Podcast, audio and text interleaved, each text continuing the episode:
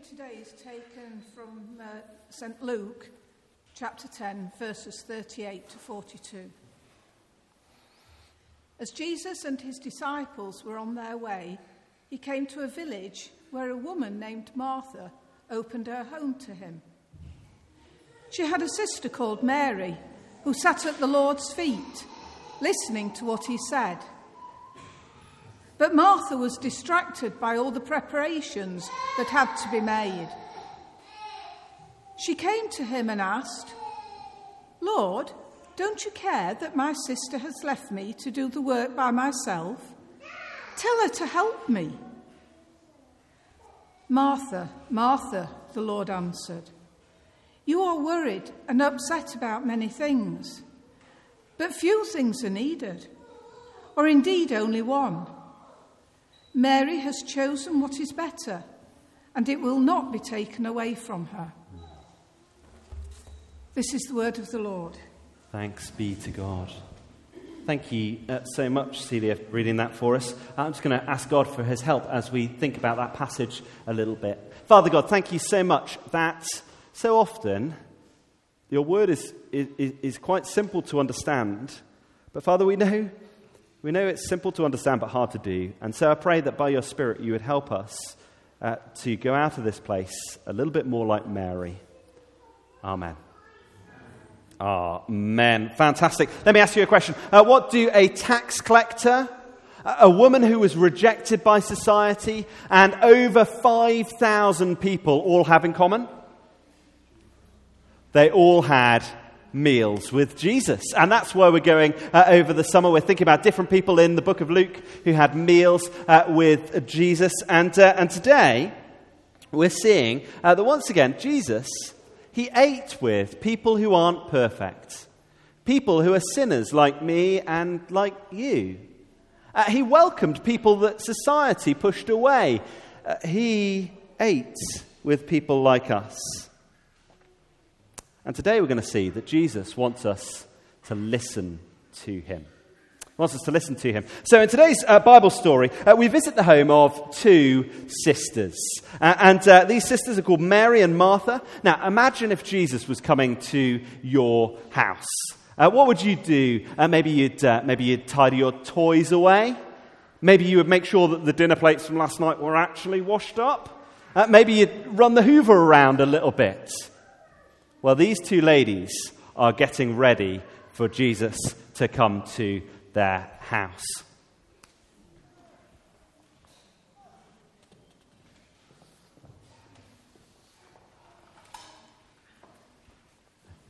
Tidying up, looking around, getting everything sorted. And, um, and when Jesus arrived, the two ladies, well, they acted slightly differently to one another. You see, one sister, Mary, dropped everything that she was doing and she came and she sat down at Jesus' feet. Uh, so close, in fact, that she was almost sitting on his toes. There she was as Jesus was teaching about the kingdom of God, teaching all about who he was and what he was doing. Meanwhile, Martha, the other sister carried on getting everything ready for the meal. Uh, and she was rushing around, and she wasn't all that happy about Mary not helping out. Uh, so uh, she, she made a bit more clattering in the kitchen. She evidently wanted Mary's attention. But Mary just listened to Jesus. If Jesus was speaking, Mary was listening. Until eventually Martha couldn't take it anymore.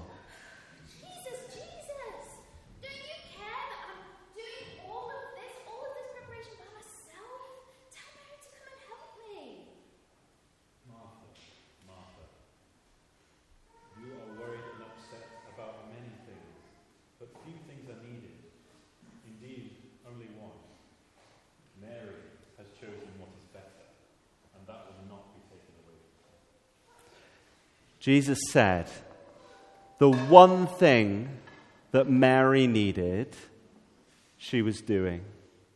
She was listening to him. Jesus wants us to listen to him. He saw Mary listening to him. And he wanted Martha to listen to him. You see, there are lots of important things that we do, aren't there? There are lots of things that might distract us.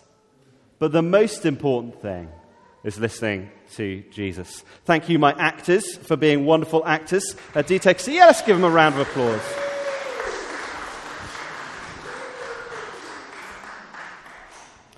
Fantastic. So, children, we've been thinking there, haven't we, that the most important thing is listening to Jesus. The most important thing we can do is listen to Jesus. So, don't get distracted. What might that look like? Maybe it's family Bible time. And you're sitting down over tea and you really want to watch Pokemon. Now, Pokemon's great. It's wonderful. It's a, it's a fab story. It's surprisingly good, actually, grown ups. Um, and um, it's a great story, but what happens when you get to the end of it? You want another episode, don't you? And another episode, and another episode. You see, Pokemon's great, but it can never satisfy. Remember what we heard last week? Jesus gives us everything we need. Or maybe you're a bit older, and maybe you look at your day and you think, do you know what? I have got so many assignments. I've got so much homework to do. How am I going to possibly spend any time listening to Jesus today? And homework is very important. Some of you parents are breathing a sigh of relief. it, it is important, isn't it? You, you learn all about this world around you. It's vitally important. But,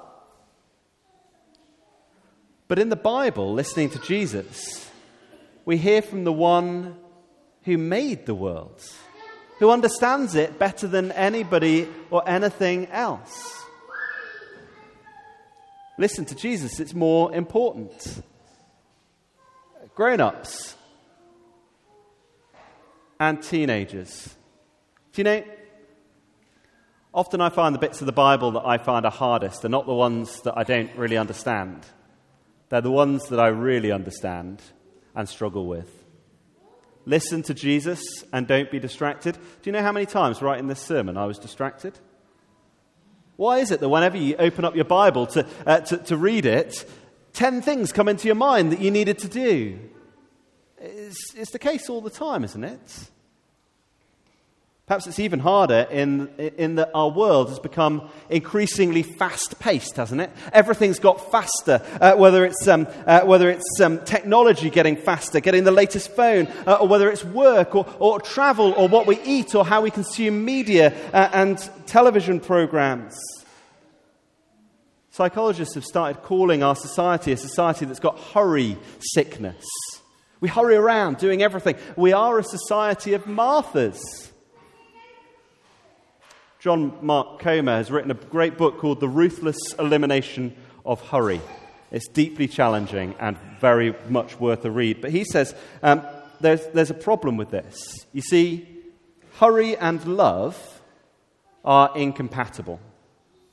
Hurry kills relationships, he says. Uh, love takes time, hurry doesn't have it. It kills joy, gratitude, appreciation. People in a rush don't have time to enter the goodness of the moment. It kills wisdom. Wisdom's built in the, is born in the quiet and the slow. Wisdom has its own pace.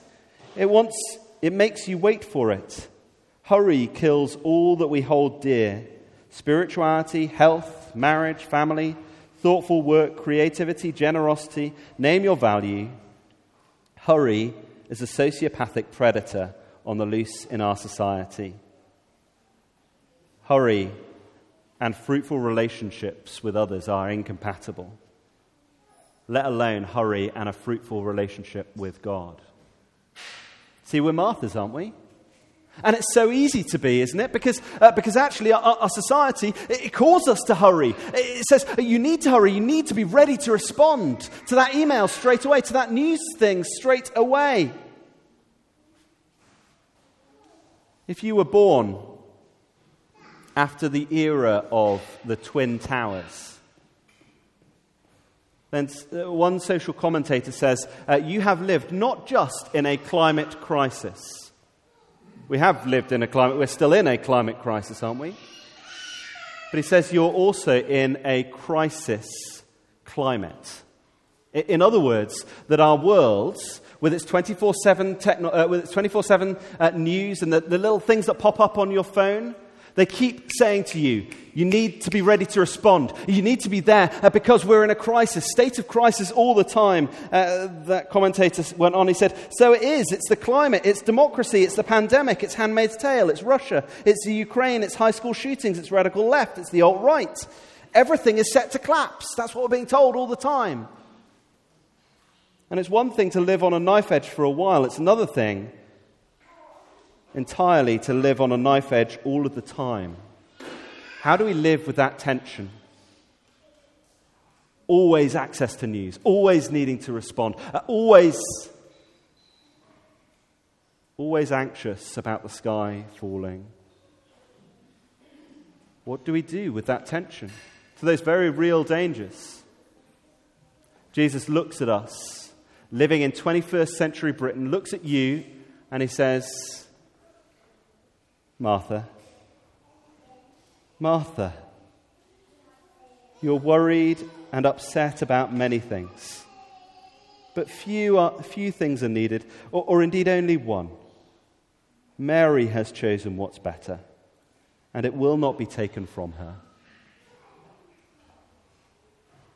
The call today is to be like Mary, to listen to Jesus.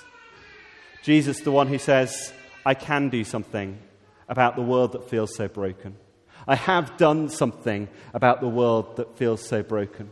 I can do something uh, about the demands that are there on your life. Come to me, cast your burdens on me, for I am and gentle of heart, gentle and lowly. Jesus, who says, My word is the thing that upholds the world. So don't get distracted. Listen to Jesus be a bit more like Mary.